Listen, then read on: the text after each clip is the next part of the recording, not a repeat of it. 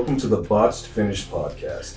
Enjoy the following honest conversation about wrestling for people you'd want to watch wrestling with. And now your host. Welcome to Getting Over from the Botch Finish podcast. Here, as always, NC with Lopaki. We're, today we're going to talk about everything happening in wrestling, what we like, what we don't, and what we're looking forward to. Lopaki, how you doing today? Yeah, I'm doing really well today. Looking forward to um, getting to sit down with UNC and get a episode of Getting Over in the can. It's been a little while since we had that opportunity, so Yeah, this is my uh, first podcast back from the holidays. I hope everybody had a great, great holiday break, whatever you're celebrating. I hope you had a good time with it. And we're gonna get right into it with cheers and jeers. So I'm gonna let you start and say what was the best thing in wrestling that you saw this week. So, uh, well, I get for me, I think it means a little bit more. I guess maybe I didn't register with everybody, but I really, really enjoyed the return of the Dusty Rhodes Tag Team Classic. Um, I mean, for a number of reasons, not the least of which is I think Dusty Rhodes is arguably one of the best in ring and most influential out of the ring, like people in the history of wrestling. I mean, very few people had the impact both in and out of the ring that Dusty Rhodes has. So, um, remembering him is always a uh, a must. Um, I do like how they've structured the tournament this year. Honestly, I think it's been fantastic in how it's presented NXT UK um, in the same light as NXT as far as the teams that are involved, and I think it'll lead really well into the Worlds Collide event coming up Wrestle or Royal Rumble weekend. So that's something I've I really enjoyed. And the first couple of matches happened this week, both very very good, well worked tag matches. So um, I recommend checking those out, and I recommend like p- paying attention and checking out the whole tournament, just you know seeing the guys involved. Yeah, and we'll talk a little bit more of that when we get back to NXT. And I thought this show was really strong, and I think the Dusty Rhodes Classic was was no small part of that. The other thing I loved and my cheer from this week from NXT is someone that I've always loved. I think we as a podcast love. You, you and Vic talked about him earlier in the week, and that's Keith Lee. I What what Keith Lee? I thought that match with Dijakovic, Priest, and Grimes was just fantastic. I thought that was a, a perfect way for to make all four men look strong. Lee was the right guy to go over. No pun intended there. Mhm. Well, the only thing with Keith Lee is like, and don't get me wrong. First off, I agree it was a very, very entertaining main event, um, number one contenders match. But it was a number one contenders match for the North American title, which you know is positioned as the secondary title on that brand. Now, Keith Lee, in a lot of ways, is already bigger than that belt. Um, you know, don't get me wrong. I'm not saying he can't hold it, but I'm also not. I'm also pointing out that we would accept him as a, a legitimate challenger for Cole's belt. So maybe it's um maybe it's something that we can do to help build the North American title. I mean, don't get me wrong. We've had fantastic people hold it in the past. You know, from current champion Roderick Strong to the inaugural champion Cole. We've had Ricochet. We've had Velveteen Dream. You know, it's been a um kind of a who's who of, of Yeah, it's who's kind of hot. that, that stepping stone belt. Yeah, but uh, what I what I'm arguing is, you know, that stepping stone may already be behind Keith Sure. Lee. Like Keith Lee, you know, could very realistically step into a role on like Raw or SmackDown with the recent um, exposure he's gotten, and and do very well for himself. So it would do more, in my opinion, for the belt than for Keith Lee. But um, as far as the way it was presented in that match, it, it was, you know, without a doubt, a, a you know top notch match. Yeah, and I, you're right. Giving someone else that opportunity could have worked without you know having to hurt Lee. He obviously wouldn't have taken the fall, but I don't mind him getting this opportunity. Him getting gold, and I mean we'll see how long he's on NXT. You you mentioned his potential popularity on Sma- Raw or SmackDown based off of Survivor Series. You know, you guys talked about him potentially making an appearance in the Rumble. We did. And I mean that could be cool. By the way, I think he's one of the splashiest picks you could have from NXT to, to make a Rumble appearance and, and have an impact. Honestly, so um, that's kind of cool. And, and while we're thinking about it, Ricochet did have kind of a, a quick run on the North American title, and then did make a debut with Raw. So he's not. It's not necessarily a a step away from where he wanted to be. I just right. I, I I don't know if Keith Lee will ever be a, in the NXT title belt picture. Now, I'm not saying he won't be or he couldn't be. Obviously, he's at a point in his career where he's a very realistic contender right now. mhm. But could he also kind of skip that and go right to Raw or SmackDown if they see him as a as a major sell? Yeah, he could. But I guess um I don't know. I feel like we need Keith Lee on the chase. Like and I get if Roderick Strong retains and then they could do something there, but you know, that's what I think would serve him best now is is not necessarily getting a title, but chasing a title. That's why I want to see him and Cole. Like more than Cole and anyone else, I want Cole and Keith Lee. I want to see Keith Lee have to, you know, try and chase Cole in that belt and Cole, you know, snake away each time or, you know, like that for me would be the probably one of the strongest story angles that they could run from here until um, you know, Mania and that blow off takeover. So I think that would be cool. Like if we could get a Keith Lee running at Adam Cole as champion, not Roderick Strong, that for me makes much more sense. Yeah. Well, it's really there's such a there's so much talent at the top of NXT right now. Yeah.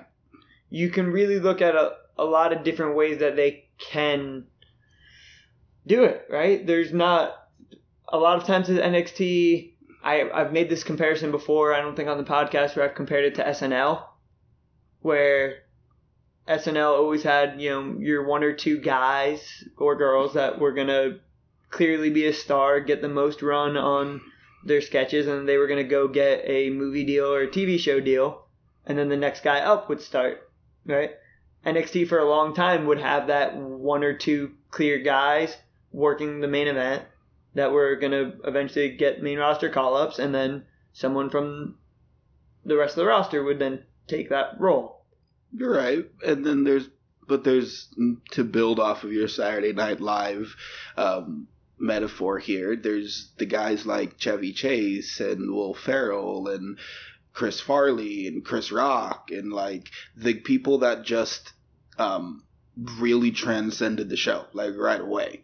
Like we're almost bigger than the show right away. So you know those are the guys that you do stick out in your memories. And and i'm not saying there's you know anything you know wrong with being there and working your way up and all of that but i'm just saying that sometimes you you recognize a star or star potential and you know you you run with it. And you know from all recent indications Keith Lee has that in spades. So it's not and and you you hit upon it really more um, when you said that it's so crowded at the top of NXT because you're right.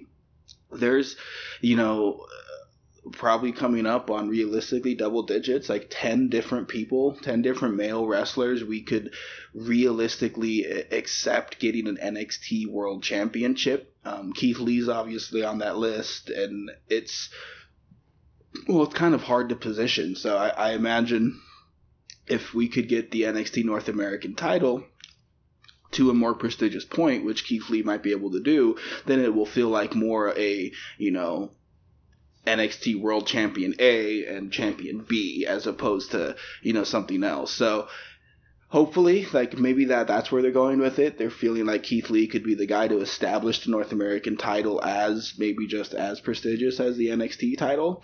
Um, but yeah, maybe we'll have to wait and see right? So that's that that's kind of cool. Um, just seeing him in that mix and and maybe getting that title established to where it would be more helpful for others. Yeah, I'm gonna go into my jeer here. Moving on, we got a little sidetrack there, but my jeer is something I'm not. I'm certainly not the only person saying and I've I've seen this from a lot of the world, and there's actually been some response to it from from the person that most people are are aiming their criticism at, and that's Kenny Omega. And what I'm talking about is the booking of the AEW women's division and the way that's been sloppily put together. Would you agree with that? It's definitely fallen flat. It's been a um, an issue of contention for fans for quite some time, pretty much since the beginning of AEW. Um, I know me and Vic uh, talked about it a little bit on the Go Home show this week, but yeah, no, it's it's been a sore spot, and I can't necessarily disagree with your feeling how it's been, um, you know, poorly managed. Is probably the best way to yeah, put it. That, I think that's what I would say. And I, I did want to read a, a tweet from Kenny Omega in response to these criticisms when he was doing a Q&A just a couple days ago. Somebody asked him, "What do you think of the criticisms of the women's division?" And he said, "Lately, most criticisms, in quotes, I read are incredibly ignorant, depressing the amount of fans that have absolutely no class. That being said, I do try to sift through those to get to the actual constructive criticism." Now, he's kind of moving the blame right a little bit, and you can point out wrestling fans as along with most subsections of fan bases can obviously be a little harsh on the internet. I mean, the internet is a is a place where well, it's a breeding ground for discontent. Right. Yes. That, that's what it is. And a lot of times, the people that are unhappy with what's going on in the state of things are louder than the people that are happy about it. So, you know, as with everything on social media, you got to take it with a grain of salt. But, um, you know, I, I think that's what Omega's saying there is he said that a lot of these criticisms are unfounded and just people venting. But um, he goes on to say, if I remember, that, you know, he does take the time to try and sift through to find what constructive pieces are there. So, you know, that's encouraging to know that they do look at that stuff. But I, you know, you can't really blame somebody for saying that a lot of a lot of the feedback he sees on Twitter is is toxic because you know we see that that feedback as well. Hundred percent. So um, now the real thing is is how much of that feedback is warranted. Because cause that's why we're talking here. That's why the AEW women's division is part of our, um, you know, going under jeers section of this show, right? So mm-hmm. let me ask you, what do you think in your mind, if you were to say, try and narrow it down to two or three main causes, what hasn't worked so far? It it feels like there's been a lack of direction. If if that makes sense, you know, they have been throwing a lot of stuff at the wall. I'm not sure if anything's really stuck at this point. I've never really. It's not to discredit any of the women because I think they have a lot of talented women in their in their division. It's just I've never been able to see an angle and be like, oh, okay, I see where they're going. Hmm. Okay. Well, and and that I can I appreciate that, and I agree with a lot of it because I, I what I see there is they I think they've put too much stock into the wrong places. Like I, I feel, for instance, and again we talked about this with Vic, but uh, Riho as a champion. Now I think Riho is a great wrestler. Like I have no problems with her being in the women's division and even being a major player in it. I just think that her being the champion out the gate was not the right call, and it served more to uh, I don't know, alienate a lot of fans than it was than it served to to really make a lot of fans. And ultimately, that's what AEW wants to do by having Riho be the champion is to spotlight Japanese women or Joshi wrestling. So that I feel was was a a misstep I feel like Riho would have been much better served chasing uh, a Nyla Rose or someone like that on the title, and that way we we get to invest in that journey with them. Now, on top of that, I feel the people that have been able to gather to to gain or gather a a bit of momentum haven't been continued to be featured, so it's tapered off. And I'm thinking specifically about Nyla Rose because for me, Nyla Rose was the most impressive woman out of uh, coming out of the gate prior to Dynamite when we were doing Fighter Fest and Fight for the Fallen and, and all of that, like Nyla Rose was positioned to be a major player. And then we still had some question marks as far as how much can Awesome Kong do. And, and you know, like she was positioned to be that big fearsome heel. Now, if that big big fearsome heel is my champion, and I have this hundred pound sweetheart Japanese, you know, baby face who can run at her, that's a much better story and a much longer story than an immediate upset. So booking out the gate was wrong, and for, for me, I feel like they've just trying to been play catch up. They've been playing catch up ever since. Yeah, and let, let's go back to that Riho booking decision because I think I, without obviously we don't know anything behind the scenes, I think they look at her as a veteran who can carry the the belt and have good matches with anybody, right? Would you say that would be my that would be my guess as why you go with her as your initial champ? I don't agree. I I don't agree that they believe every Riho can have a good match with everybody because Riho, for instance, her one featured match on a pay per view was against Emi Sakura when that spot could have realistically been Britt Baker's or you know uh, somebody else, right? So it's for me, I feel like the thought process behind making Riho the inaugural AEW Women's Champion was she is a potential star for us, but already an established Joshi star in Japan. Right. And if we want to highlight Joshi wrestling, let's get a popular Joshi wrestler and Sure. make her our champion. But I think that that is not the right. What I think that's Like- a, a misrepresentation of their fan base in America, Yeah. And I- that that could be where Kenny, and again without knowing anything behind the scenes, that could be where Kenny would shoulder some of that blame if he looked at that and said, "That's what's popular." That's what's gonna work here, without realizing that it's a different fan base and and you're right. I feel like the reason that japanese women are being featured and all that is is a kenny omega influence. And just to preface this i don't necessarily disagree with it. I think there are some very talented women within the joshi system and i'm interested to see more talent get introduced to us. I just don't think aew has done them any favors by booking riho as the champion right off the bat. I feel like what we need in that division is to establish or what's the right word? I guess push push the right people. I, I think Britt Baker could be getting a much uh, a much better um, booking with her reaction. I feel like she's actually, for the most part, been a pretty strong baby face. I feel like Hikaru Shida, if we're going to be looking at Joshi wrestlers, should be getting more attention than either Riho or Emi Sakura, who got her one-on-one title shot. You know, she has has been able to organically gain a reaction from the American crowd, and I think at this point, Shida would be a better kind of ambassador or, or, or spokesperson for Japanese wrestling within AEW. And on top of that, you know, we do still have some established talent like Awesome Kong, for instance. Now, I know that they're tied up within what was going to be my year. It's the Nightmare Collective. hmm Okay, and and that while I see potential, and I don't think a lot of people are really admitting that it hasn't been wor- it hasn't really been worked well. But the fact is, is Awesome Kong was the biggest name coming into this women's division before anything. So you know that's somebody who could very easily be put on a title, have like the backing of a faction, and work it that way. They just Riho being on the belt doesn't seem to be leading anywhere fans want to go.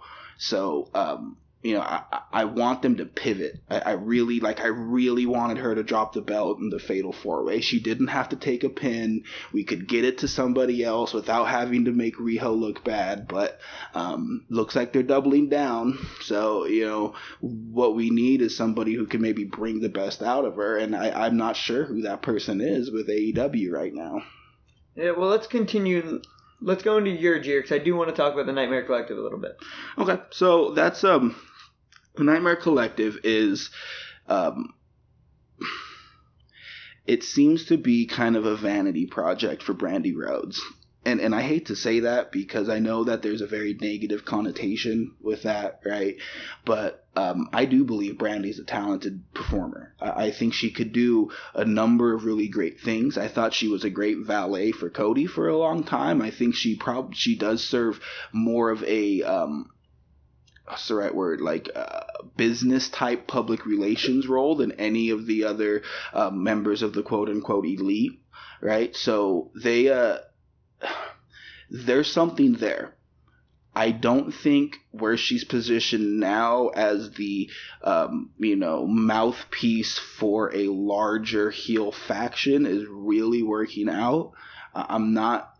I don't see her getting the type of reactions that we need. It's she's starting to garner the the feared go away heat that people like to talk about, and a lot of times that's overblown. But when people are essentially skipping your segments on the show and, and all of that, then you know there needs to be some sort of um, you know reaction. You, you, need to do something to, to change the narrative, and um, that's what I'm waiting for. Like I feel like that whole situation needs to evolve now because it's getting over and we get to fantasy book a little bit. This is what I want. I want the Nightmare Collective to become Cody Rhodes' vehicle.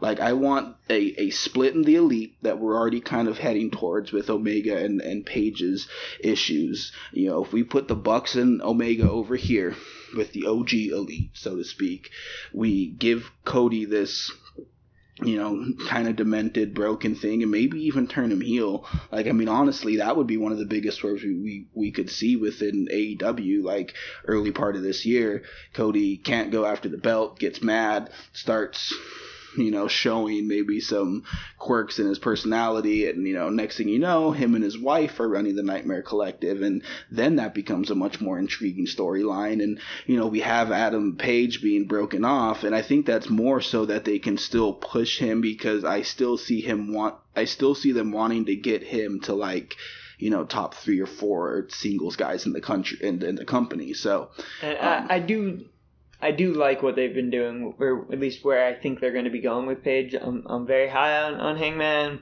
I, I haven't been super in love with the Dynamite product of late, but I, I do think they're handling him well in a way that could potentially position him as a single star in the way that mm-hmm. I think he, he could get to.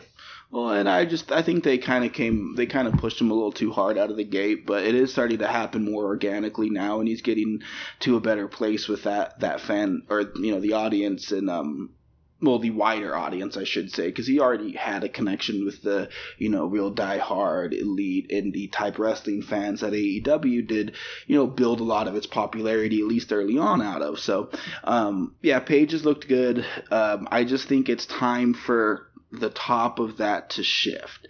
And if it shifts in the right way, it could do major things and be a big help for certain struggling storylines like the Nightmare Collective.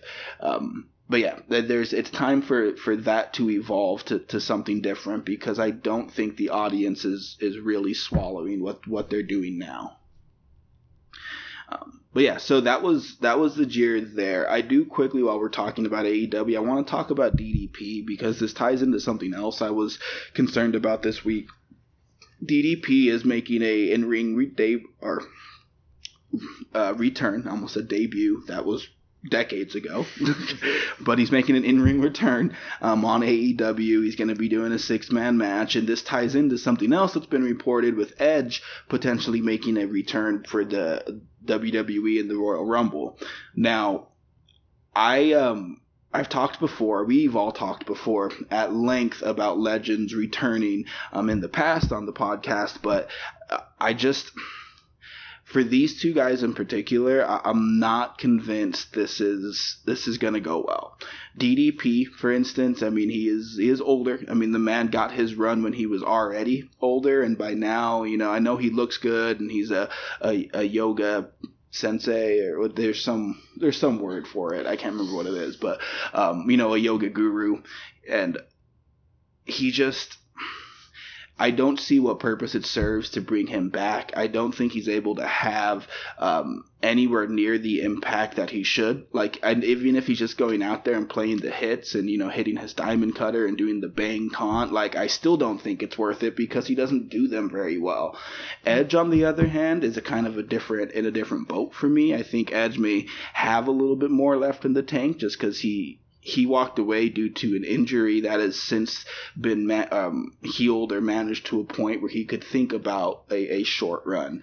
I just don't want him to. I, I I listen to his podcast and I follow him on social media, and honestly, he seems so happy and all of that being you know Adam Copeland loving husband and father, and you know I don't necessarily think Edge needs to come back and have a run in the ring. Uh, I may accept him doing something more like a kind of a mentor role. Like I was talking on the other show, on the Go Home show, maybe coming back and tabbing a young tag team and, you know, kind of mentoring them and being an on screen figure because, you know, that that's something that, you know, he, he can still do and it wouldn't be a physical toll and he wouldn't have to probably make house shows, things like that. So, you know, I'd be more apt for him to come back like that because I think it'd be a better payoff and I think it'd be a longer deal. And honestly, I think Edge would be happier doing that. So, um, I just I don't want these to be handled poorly.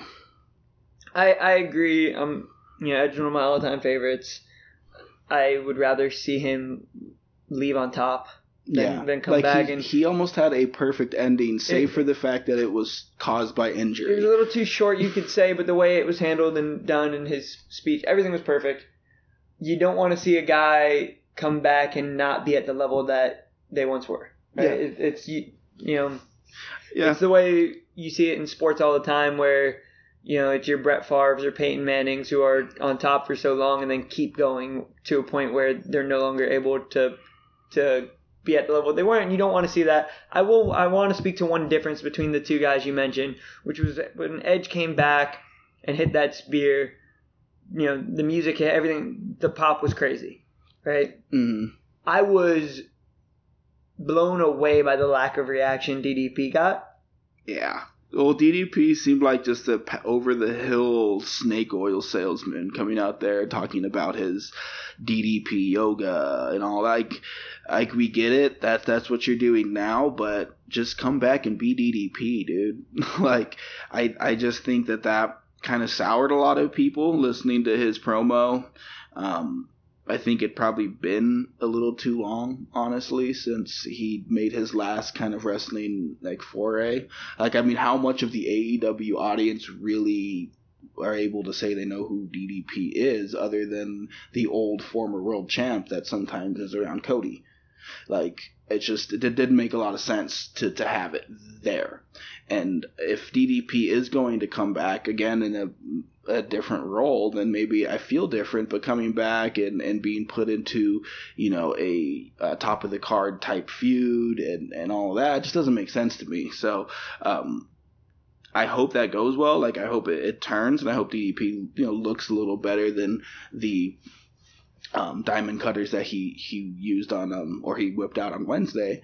I just I'm not hopeful. Just kind of judging by you know where he is age wise and how long it's been since he's been in the ring and I'm not convinced he's going to be able to get that big of a reaction with the AEW crowd largely being a um, younger, more you know, uh, um, expecting more of an indie style of, of work. Yeah. I mean, But um, a couple of things while we are talking about AEW, because we were a little negative there.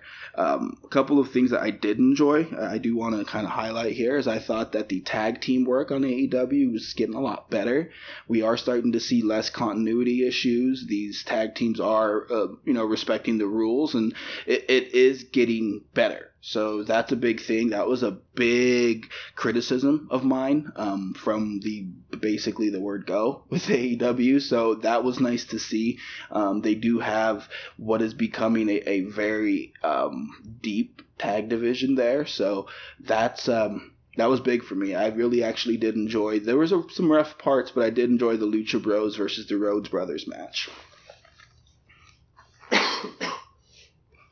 yeah, we talked about that before we even knew the the whole AW roster of you know the potential that they had with some of the teams that they have under contract, and I I do think we're starting to see that, and I'm excited. I mean, I I haven't loved every every part of AEW, Mm-hmm. but I think the tag team has been consistently my my favorite stuff going right now. Well, I can't really say that. My favorite stuff has pre- pretty much been whatever Cody or Jericho's been doing, um, and that was actually the other thing really wanted to to show is getting over is that last segment, the Moxley Jericho, will he or won't he join the inner circle, and um, you know all that. I thought that was done very very well. It was a uh, entertaining segment. I thought both um, Jericho and Moxley sold it well. I think it was a um, one of the more successful kind of in ring, you know, um, angles that that they've really pulled off so far. Know, so I really wanted to point that out. I thought it was well done. I think Jericho and Moxley are going to be doing big business for AEW here very shortly, and um, yeah, no, that's kudos to them. One thing that I um, heard or kind of uncovered while we are going through social media earlier this week is apparently Tony Khan was actually the person behind that whole segment at the end. He was the guy who designed it and like I wanted to look like this. And if that's true, kudos to him. I think that's awesome. I'm not while we all know the horror, the potential horror story that a over micromanaging, meddling figurehead can cause with the wrestling company. No one in particular causing that statement, huh? well, there's been an. I know everyone's going to want to talk about Vince, but I'm not even thinking about Vince directly. There's been a number of those guys over the years.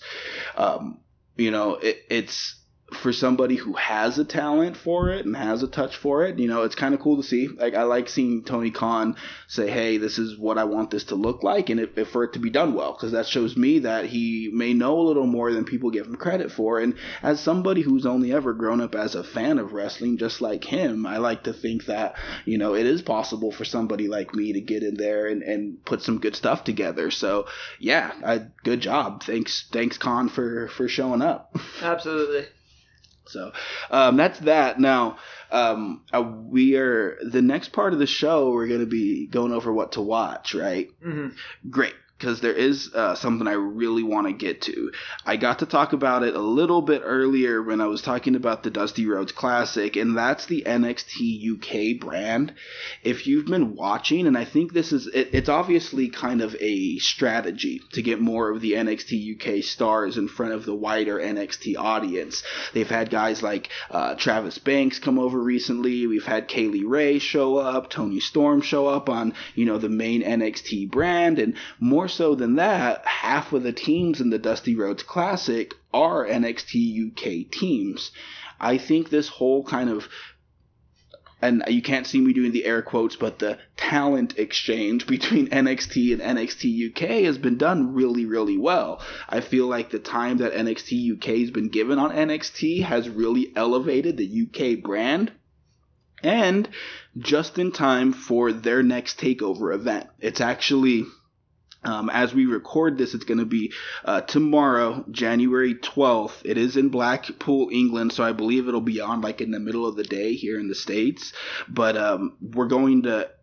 Uh, if you tune into that on the WWE Network, you're going to be able to really see the the top part of that roster. Um, and what, what they've been up to. We do get Walter defending his NXT UK championship. We also do have um, the tag teams that are in the Dusty Rhodes Classic. So, real quick, that's Gallus, Mark Coffey, and Wolfgang. Imperium, represented by Aichner and Barthel. Grizzled Young Vets, that's Gibson and Drake, who, by the way, are really underrated. I think that they could be really big. And then we have the. Um, kind of the fun babyface tag team of uh, Mark Andrews and Flash Morgan Webster. So those are the four teams from the UK brand in the Dusty Rhodes Classic. They have a four-way tag match um, for the UK tag belts. So that'll be kind of cool to check out. Um, again, we do have uh, Kay Lee Ray and Tony Stormer on that card. Trent Seven, um, Tyler Bate, Jordan Devlin. In fact. Um, Tyler Bate and Trent Seven are both in singles matches that I think are going to low key be really, really entertaining. We have Bate and Jordan Devlin, who are probably the two youngest, most potential laden prospects in NXT UK. And then we have uh, Trent Seven and Eddie Dennis, who have been friends and wrestled together on the England, like UK circuit for years. So they're to, you know, have some familiarity and, you know, really be able to work with each other, hopefully bring out the best match. So as far as what to watch, if you get a chance, I recommend checking out NXT UK take over Blackpool, not only because it'll be a good show, but it'll get you all up to speed for the World Collide event that happens on Royal Rumble weekend between the two companies. And, and that's something I wanted to mention as well. You mentioned that women's match with Kay Lee Ray and Toni Storm. That's a triple threat for the, the women's belt with Piper Nev- Niven as well. It is. Who I'm super high on. I, I do expect Toni Storm, who's gotten some some push recently on NXT Yeah. proper. I imagine there's a non-zero possibility that she walks away with that belt, and then when we see her and Rhea Ripley at Worlds Collide, it's now a champion versus champions match. Could very well, very well work work that way. That's something I would like. I could see. I think either way, that match is three really talented women that are going to really put on a heck of a match. Yeah, no, I think it'll. Well, I think that those three probably are the. Um, yeah, it's safe to say they're the three um, top women currently on on the brand. So I think that'd be cool. I I do want them. I, I do want to see more of a even playing, like an even level between the two. Like I, I don't, because right now it feels like if Toni Storm leaves and shows up on the main NXT brand, that that's kind of a promotion, right? And I don't, I won't argue that they get there's probably more eyes on them. There's probably a pay bump, whatever. I just I want to see the UK brand elevated, and maybe it is. I mean, I know it's really popular overseas, obviously, so maybe it just over there it's it, it feels bigger than it does here, but. um I feel like a champion like Toni Storm staying and being on that belt and having a dom- dominant run and then making appearances for big, you know, NXT events could really help it. So um, I'm not necessarily signing off on um, anyone moving. I, I do want the belt to go to Toni, and I want that to mean that she's staying there. Sure, and I don't think there's a wrong choice of those three women. They're all young, under 30, incredibly talented women. I, I, don't think there's a bad answer. I think Toni Storm does have the most potential of those three, and I, I could see her being the biggest star ultimately. So I could see them wanting the belt on her. I again, to me, there's a lot of talent on this card. That would be my, you know, sleeper pick to steal the show. Well, I uh, I feel like the Walter match is to be great. Joe, people sleep on Joe Coffey. They they do. Yeah, I I- think I think he's uh, he's a lot better a singles competitor than most people give him credit for. I think he's the type of guy that's going to be able to give Walter a a brutal, hard hitting match that he honestly hasn't been able to have with guys like Pete Dunne and Tyler Bate. I mean, don't get me wrong, each of those matches were absolutely fantastic, but this is going to feel different. It's going to be worked different because Joe Coffey's able to give him a different kind of match. So that honestly is my early early uh, odds on pick for match of the night. You know, Yeah, I- go figure. I'm taking a risk by picking Walter on an NXT UK card. Um, but I'm more honestly, I, I really want to see how that tag uh, match shakes out because again, it'll be kind of important to see where those belts are going into World Collide. Um, oh, and it's a ladder match. So that that's that's even more interesting. So you, those um you know multi-team tag team ladder matches just happen to steal the show more often than people give them credit for. Yeah, this is a one of those matches. It's it's not a it's not a big card. It's five five matches, and I expect all five to be high be good. quality. I, I don't think there's a match on here that that you would look at at least on paper and, and think is your your bathroom break match. Anything? Uh, I think every the five matches on the card have the pen, potential to be great, all in very different ways, which I think is exciting as a fan. Yeah, definitely. So, okay. So now, um, there is one other show that I was wanting to to highlight f- for what to watch. Now, did you want to hit on anything else with NXT UK or? No, I, I do think it's something that we'll keep we'll keep talking about and I'm very interested when we come back next week and look at the results of that match as we're getting closer to Worlds Collide how much crossover will we see with NXT UK? Mhm. You mentioned it in the Dusty. We're already seeing it a lot. I think that's going to be a storyline in this tag match, and I'm interested to see how that plays out and how they try to incorporate both of those. Yeah, where that kind of looks going into Yeah. Royal Rumble weekend. No, Yes. and I agree completely there. Um, so yeah, let's move on. And that, what I want to talk about is I actually want to talk about Impact Wrestling and specifically the Hard to Kill pay per view, which is um, Sunday. It's uh, I believe it's what's that? Yeah, January twelfth, so Sunday. And uh, the reason I want to talk about that is because it's history making. There's no other way to put it. Is on Sunday we are going to have the first ever women's wrestler challenge for a major promotions world championship in the main event at a pay per view, all at once, and it's going to be Tessa Blanchard against the uh, Sami Callihan. Now, I know that recently on Twitter. Tessa's be been getting catching some flack, but this is a monumental moment for women. Uh, as far as I'm concerned, this is a um, a real kind of watershed moment, and it, it's it's a it's a slippery slope with intergender wrestling. But as far as Tessa versus Sami Callihan go, I think that this has been built better than any other uh, intergender rivalry I, I can think of, at least at a major level. I think that they are two wrestlers in their uh, prime such an overused word, but like kind of in their moment and in their element right now. I feel like pretty much you know whatever they're trying is really working, at least with the Impact crowd. If it's not you know getting a lot of attention elsewhere, so yeah, I definitely want to want to shout that out. That um, Impact Wrestling has a hard to kill pay per view coming uh, coming up this Sunday.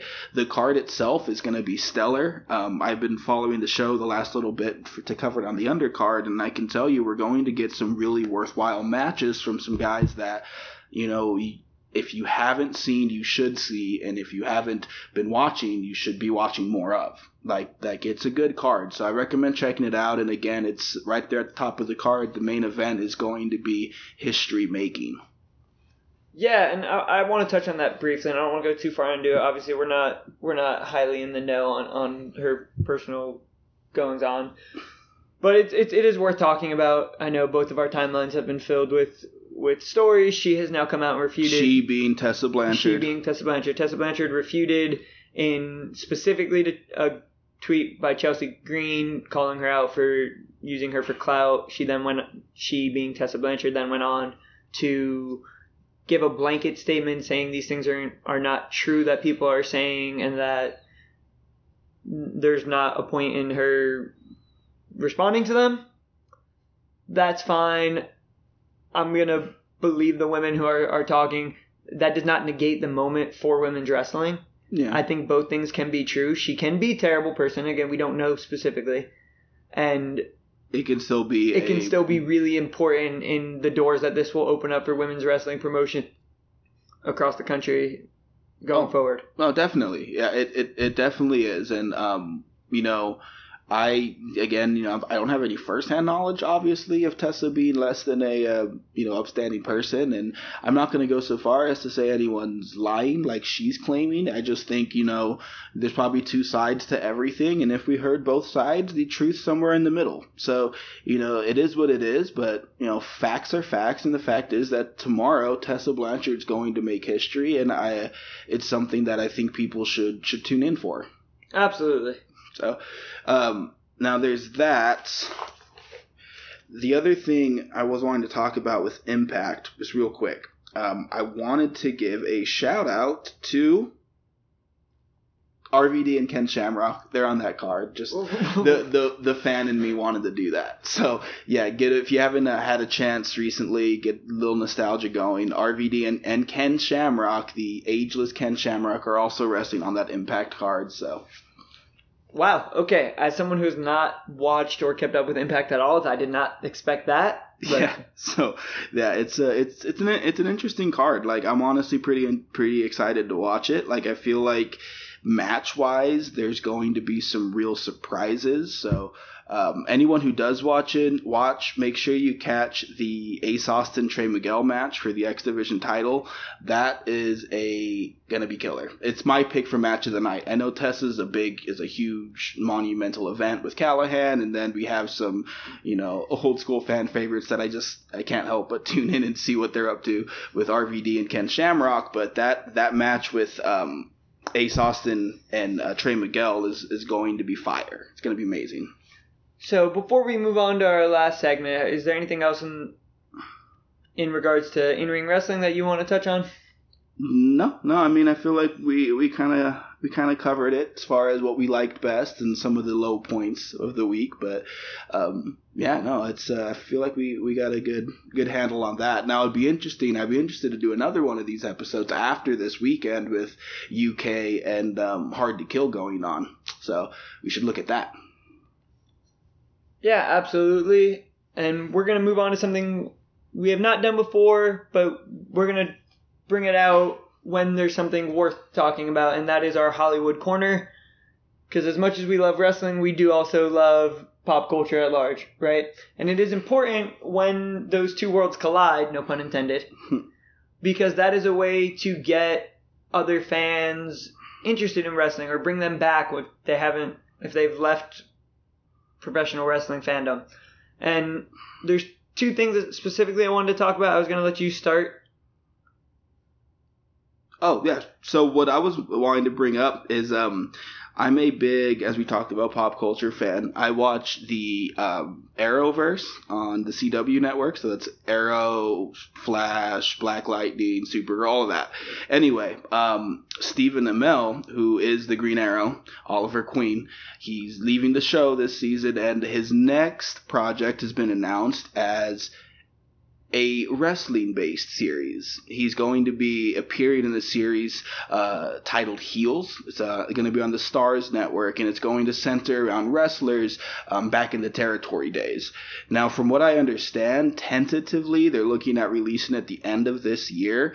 Um, they're still um, tying uh, more actors to it, and I believe production's going to start sometime in the spring, hopefully. So that'll be cool to keep an eye out for. I'm super excited for it. I think it'll be a, a fun show to catch.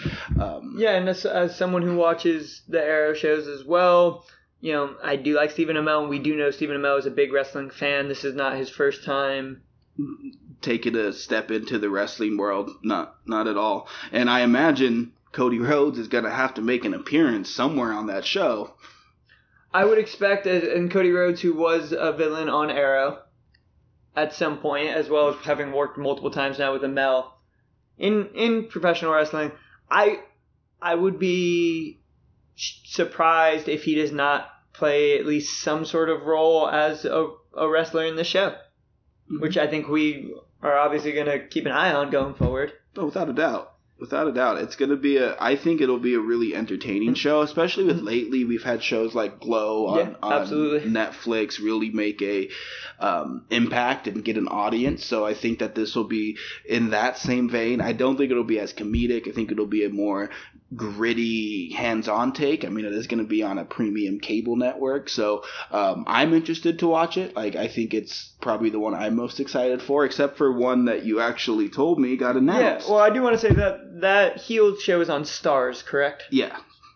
So that is something to look out for. The other show I would like to talk about is, you know, wrestling's favorite actor, everybody's favorite actor, the biggest actor in the world based off of of gross box office numbers, and that's none other than Dwayne the Rock Johnson. So he was just today given a NBC show given straight to series because it's The Rock, so they're not going through pilots. He's, it's picked up 11 episodes that The Rock will appear in, all 11 reportedly. Now we don't know in what capacity he will appear. Will it be, will he play a character? Will he narrate or something? But this will be a show entitled Young Rock, and now I hope that's a working we- title. we- yes. But it's an 11 episode series about Dwayne The Rock Johnson as a kid. So we don't know exactly what that will look like yet. We don't know what age or where he'll be in that show. But as fans of The Rock, as fans of wrestling, we're certainly interested. And one thing that I would like to bring up is, you know, wrestling is a part of The Rock's life, right? It was a part of his life growing up, and it was a part of his, you know, His adult life. his adult life. So I, I have to imagine wrestling will play some sort of role in this show. Well, I think that it will probably be a, a fairly large role on the show, even if it's not, you know, unless we don't get wrestlers every week or anything. I mean, a lot of Rock's younger years was, you know, uh, uh, lived around the world of professional wrestling, so that'll be cool. Like, we don't exactly know where that's going to take us, and if you know anything about the Rock story, it's it's a um, well, it's a varied one. Like, I mean, there's there's highs and lows, and I think that could be really uh, compelling to see. Um, now, I kind of picture it probably being more of like an everybody hates Chris, Chris Rock type That, of thing. that was the so- comparison I, I'm thinking as well. It, um, it is being labeled as a sitcom. yeah, so I, I mean, but still, we should get a, a good amount of wrestling crossover, I'd, I'd imagine. and I would expect to see some wrestlers portrayed on that show, since we mm-hmm. know you know his family and people in his life were were professional wrestlers from yesteryear. So I'm looking forward to see that. I don't understand how The Rock will have time to to be on every episode of his show, as well as Ballers, as well as hosting Titans games, as well as acting in basically every franchise known to man. But good for him. We're gonna watch it. Well, yeah, no, it'll it'll be worthwhile. And he's um, you know, while we're talking about wrestlers and sitcoms, Big Show has his show coming out. He's um, it's a joint production between WWE Studios and Netflix, where Big Show essentially is going to play himself, but he's going to have a teenage daughter, and um, people move in with him, that type of thing, kind of like Last Man Standing is what I'm is what I'm getting out of it. But uh, that's happening. I, I'm not sure. I want to say that's also going to be debuting this year. Um, from what I've heard, it's still working title is The Big Show Show.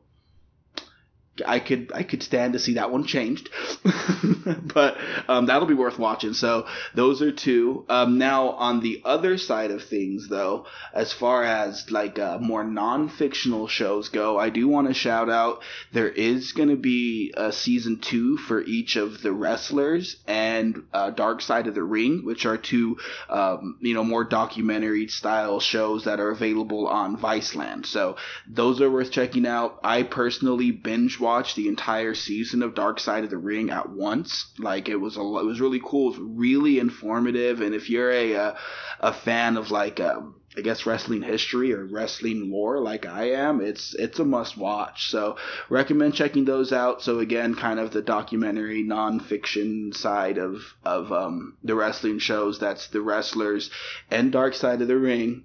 Um, not to mention what we talked about earlier with the Rock Show, Heels, what the Young Rock Show, Thank you, thank you. Heels, the Big Show show. Oh, these do need to change. those are bad. And then Glow, um, the the last two of which are going to be on Netflix. So lots of kind of wrestling related pop culture shows to, to check out. And ultimately, I think it's good. It's it's exposure to the business. It's exposure to the the workers. To you know, Mhm. Well, and you know that that bridge between wrestler and actor is getting shorter and shorter all the time, with guys like Rock and Cena making successful crossovers, and to certain extents, people like Hogan and Miz and Big Show and. Once upon a time, Paul White was in a movie, or Paul, not Paul White, Paul Levesque, otherwise known as Triple H, was in a movie with uh, Wesley Snipes. So he's, he's been in a couple. They, I think, about half of the working roster appeared in Psych on USA Network, which is one of my favorite shows. I love Psych. That's so, true. It's true. You know, so th- this is not certainly the first time, but we are at a point where there's more content available to us with all the streaming networks and, and everything going on. It feels like every day I'm seeing new shows get picked up for for pilot or for for season. So it's it's cool to see, you know, especially when these guys have great stories like we know The Rock does. mhm. Let him tell that story in the way that he wants. You know, he'll be a part of it, and you know, I'm sure it'll be funny. He's a hilarious guy, and Yeah, no, I, I can't I can't wait, uh, and it'll be I imagine it'll be a success because The Rock's tied to it, and The Rock is King Midas right now, turning everything into gold. Absolutely. and I, I think that about wraps up you know the Hollywood corner. Anything you want to close with, Apaki? Uh, well, no. I mean, um, I, I guess just want to remind the listeners here that we uh, are love we love all the interaction we can get so if you have any questions or any comments about the show anything you may want us to answer on the next episode please don't be hesitant you can get at the show on twitter that's at botched underscore finish. Uh, you can get at myself. I'm at Rob Lopaki, R O B L O P A K I.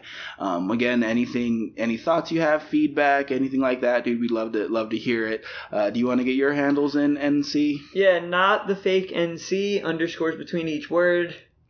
Yeah, and uh, we are available, man. Uh, love talking about wrestling. Don't be shy.